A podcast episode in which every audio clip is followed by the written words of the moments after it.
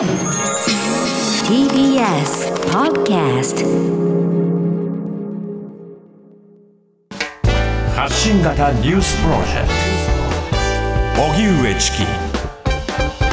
セッション。新型コロナワクチン3回目の接種。イスラエルで本格的に開始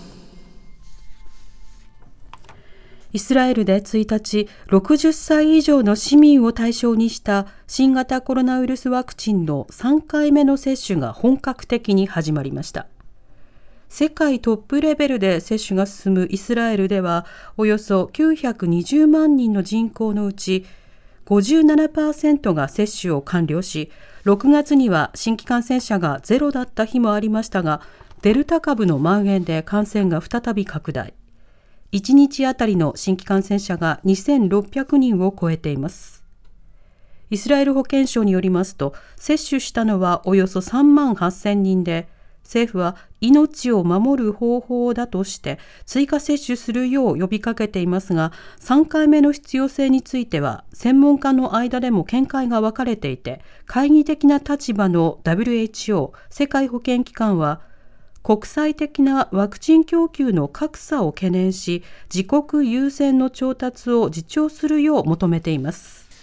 さて、えコロナワクチン、イスラエルでは3回目ということですけれども、はい、これはあのいろいろな課題がありますよね。3回目をこのタイミングで接種することの科学的妥当性をどう捉えているのかというようなこと。また、それ、ワクチンを確保できる国とできないような地域。えあのイスラエルは例えばパレスチナ問題、あのガザ地区など、いろいろなその問題が残っている中で、はい、あの地域格差とか、さまざまな問題というのをあの国内でも、それから、えー、対外的にも温存しているところがあるわけですよね。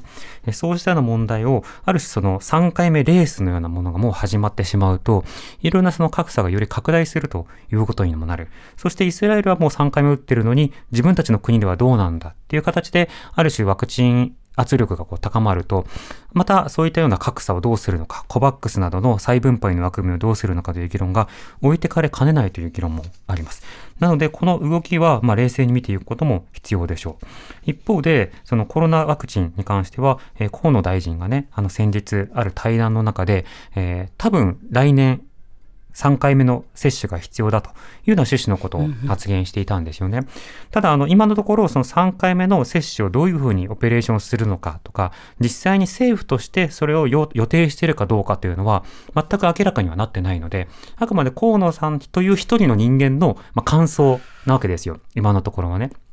だけれども、じゃあ3回目接種必要となった場合に、まあ政府が発信すべきは、その際にはやはり無料になるのかどうかということと、今のところその接種券、チケット配られますよね。あれって2回分を想定した仕方で配られているので、うん、もう接種した方の中で、そのシートを記入したことのある人はわかると思うんですけど、3回目っていう欄はなかったですよね。なかったですね。で、うん、あの、1回目貼ったら1回目分のシールを貼るとか、2回目のシールを貼る部分もあるんですけど、3回目貼る欄とか、ないんですよね。だからそういう程度のオペレーションなどが適切にこうスムーズにいくようになっているのかどうか、3回目やるかどうかはともかくとして、今後その接種の仕組みというものをさらに活用するための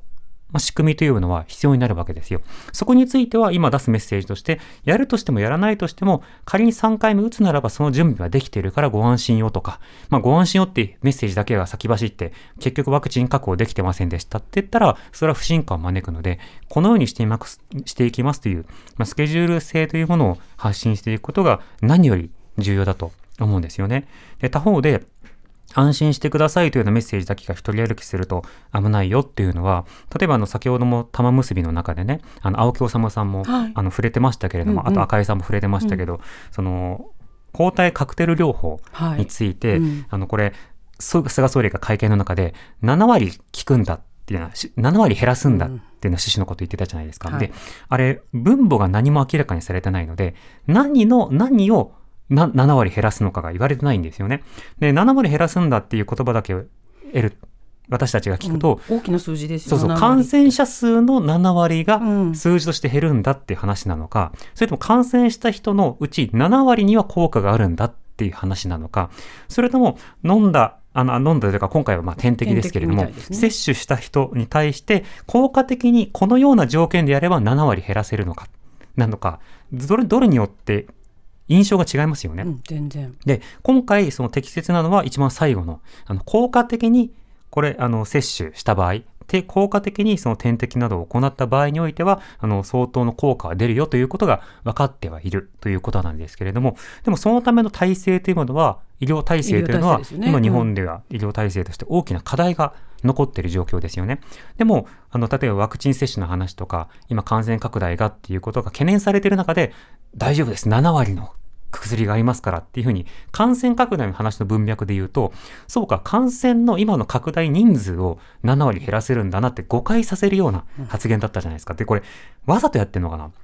あの発言は。あの文脈として、やっぱりミスリード、誤解を招く発言ですよね。誤った解釈を招くフレーズでしたよね本。当その通りそうすると、その意図があろうとなかろうと、やっぱり誤った期待を招いて、その期待にがっかりしてしまって不信感を招いてっていう悪循環を起こしてしまうということもある。だからここもワクチンと同じで、いろんな再分配の話もそうだし、医療の話もそうだけども、スケジュールをしっかりと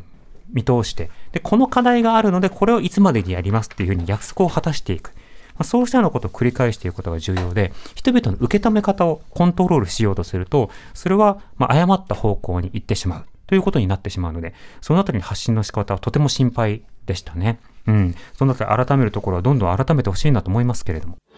荻上チキ。